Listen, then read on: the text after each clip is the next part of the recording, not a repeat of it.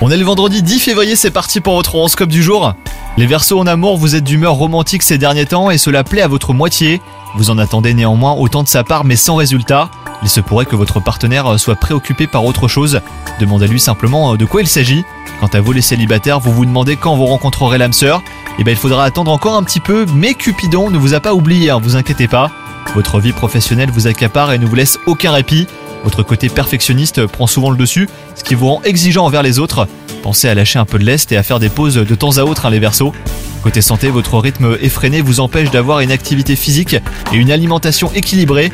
Donc euh, surtout revoyez vos priorités et essayez de trouver un juste milieu. Bonne journée à vous